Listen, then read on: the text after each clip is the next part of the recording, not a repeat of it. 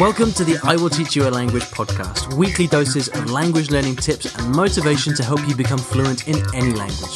With me, Ollie Richards. 안녕하세요. Hello. Bonjour. Hello. Yeah. Hello. Hola. Good morning, everybody, and welcome back to the I Will Teach You a Language podcast. It is great to have you here. We talk about language learning on this show, which is great for you if you're learning a language, not so great for you if you don't care about language learning. But I'm guessing that, I'm guessing you do. I'm guessing you're here for a reason. So welcome. It's really good to have you. Now, I, I realized the other day that I haven't been reading out any uh, podcast reviews for a long time, and I'm always encouraging you guys to go and like leave reviews on the podcast because it really helps. Um, but I haven't been very good at actually kind of reciprocating and, and acknowledging some of those reviews coming in. So I thought I'd, start to do that now. And, um, today, uh, I'm going to read out a review from The Green Dragon, which sounds like a pub name here in the UK.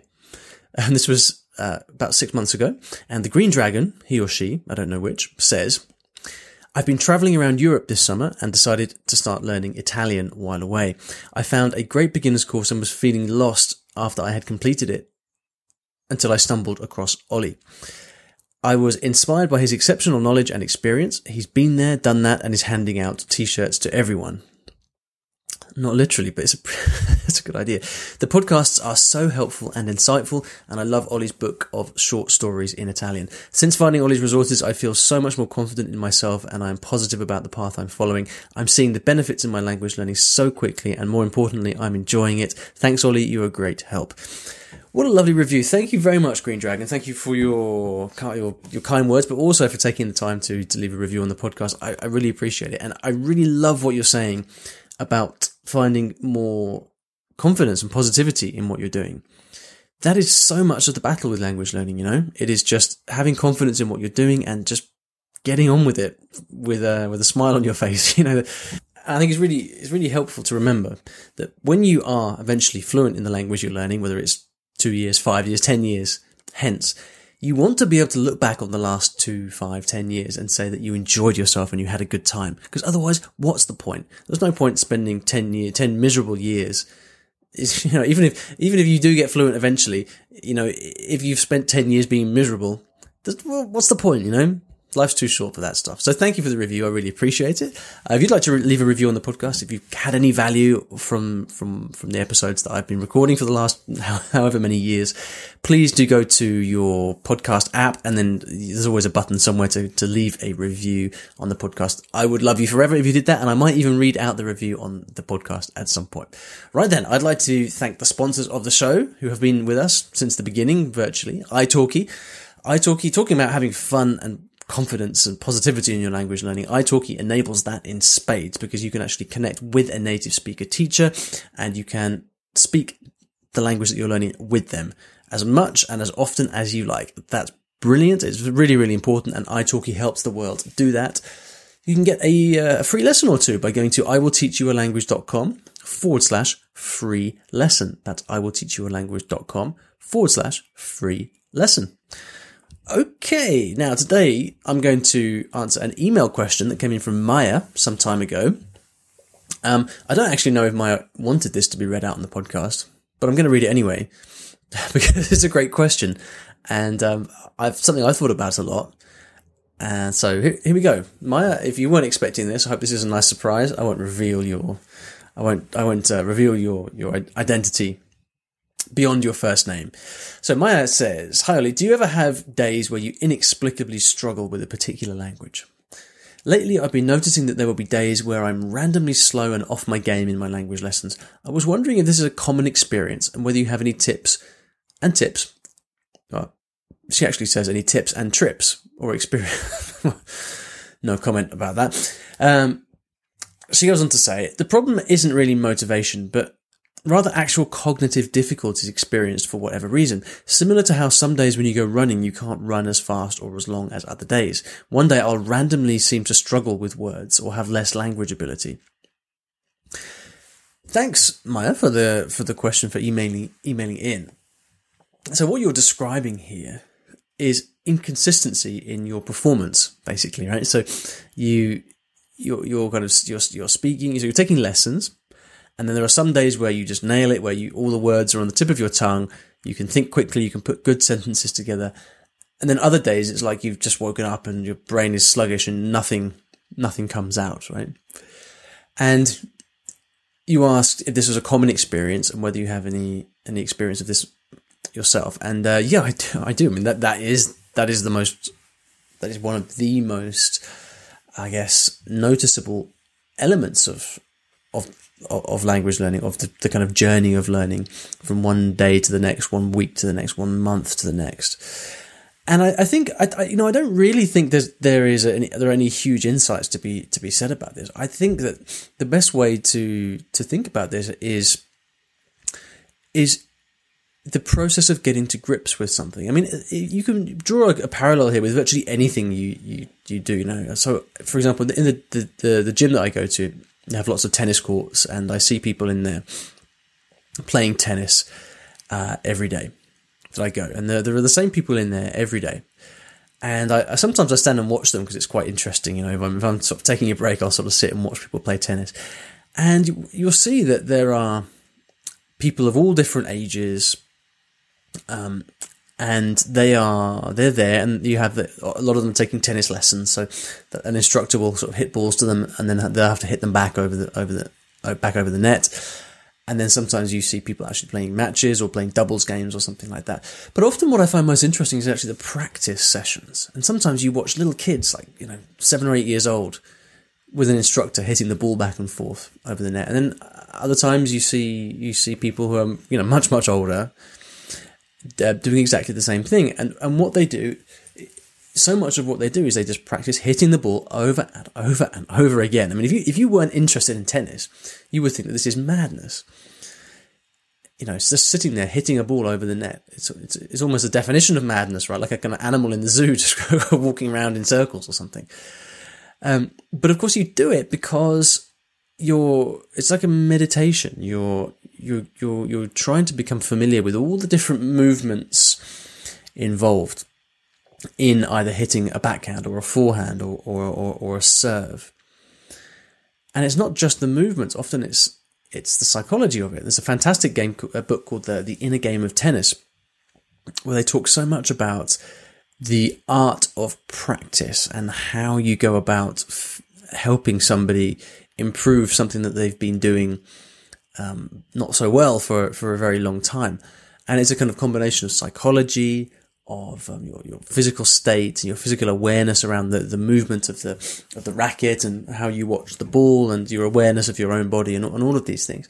Uh, but the, the, the point is that the way that someone improves their backhand or their forehand or, or whatever it may be is by constant. It's about practicing over and over, day in, day out. And you have good days and you have bad days.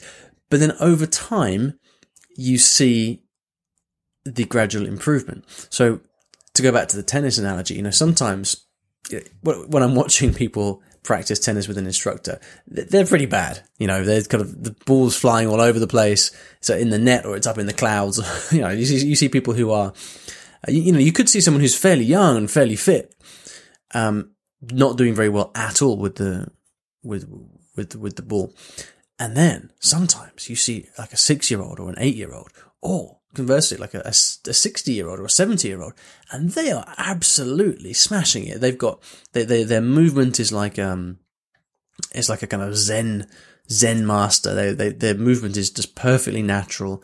The ball just goes flying back over the net and hit, lands in the corner of the court each and every time. Like they just ha- they, they get into a groove with it. And that groove comes from just repeated practice. But of course, you know that when they first started, however many years ago, they weren't very good and they were making all kinds of mistakes. And still today, I'm sure they have, you know, they have bad, they have bad days, they have bad shots, they have bad games and all of that. And it's really just a question of consistency. And so with languages, it is very much the same. I always think of languages much more I, I really think that languages the art of, of speaking another language has as much to do with the other factors that, that are around at the moment that you're speaking than your actual knowledge. Because you can know a word, for example, but if you are tired or sleepy or distracted, then you won't recall that word, so you won't be able to use it. Um, you can again, like you can you can know a word from a textbook or something, but to be able to get to a point, the point where you can use that freely in in conversation, that is a very different level of knowing that word. And this is one part of the reason it's so difficult to talk about memorizing vocabulary, knowing vocabulary, or even being fluent in a language or not. It's really difficult because it just, it's, it's such a moving target, you know. And so Maya, when you're saying that you, you're experiencing these cognitive difficulties for whatever reason, and when you seem to randomly struggle with words or have less language ability, that you, you, what you're experiencing is the reality of, uh, of, of learning a language. You're seeing the ups and downs. You, you, ex- you, you, what you're experiencing is the experience of actually learning.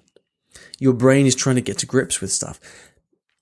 Some things you remember, some things you don't, but actually it's those days when you actually struggle, but you have to keep going anyway. Those for me are the times when you're really, that's when learning is at, at, at its most apparent. Because if everything was easy, then you wouldn't be learning anything. But you know, when you, when you use a language out in the real world, part of the reality of getting used to that language, of becoming strong in that language, is being able to speak even when you're tired, even when you're feeling sick, even when you're distracted for whatever reason. People who are very, very good in a, in a, in a foreign language, it doesn't matter if, you know, they've just had a piece of bad news and, and, and, and they're a bit emotional, or maybe they've had two hours sleep and they they can't keep their eyes open. Doesn't matter. They can still speak the language because they've just they've just built up a kind of level of resistance. I mean, I'm seeing this at the moment. I I'm, i go to the gym quite a lot these days, and I, I can see that with some of the some of the, the, the weights that I'm lifting. You know, if you wind the clock back two or three months, um, you know, the, there's one exercise in particular, an overhead dumbbell press, where you're holding two heavy dumbbells in each hand and you're raising them up above your shoulders uh, I was when I first started this this kind of routine, you know, a few months ago, I was struggling to do 14 kilos, but now I can lift 20 without any problem whatsoever. And the idea of, you know, I, I, actually tried 14 kilos the other day and it was just ridiculously easy.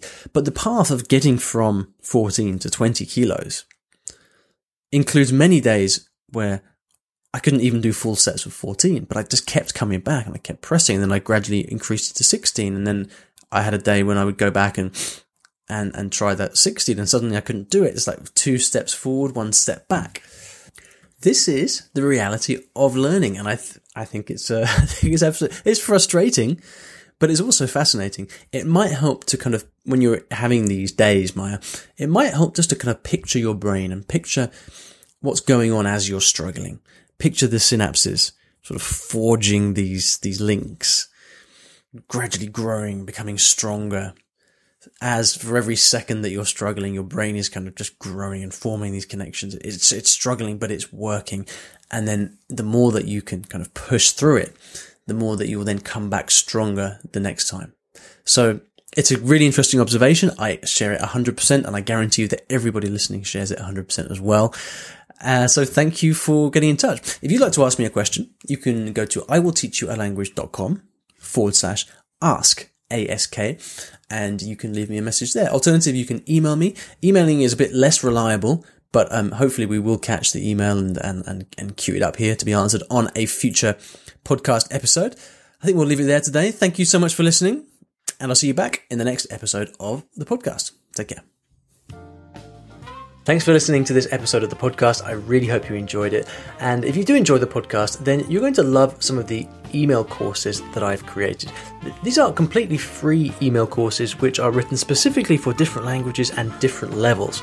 I've spent years writing these things, so whether you are a intermediate Spanish learner or a French beginner or Japanese advanced, whatever it may be, I've got email courses that give you some of my best tips for learning those languages at different levels. So whether you're struggling with how to get started, whether you want to know how to understand native speakers when they're talking really quickly at you, whether you want to get better at learning grammar, I've got stuff for you that I send out completely free over email. If you'd like to get these tips, then please go to iwillteachyoualanguage.com forward slash tips. That's iwillteachyoualanguage.com forward slash tips, T I P S, and I'll get them sent out to you right away.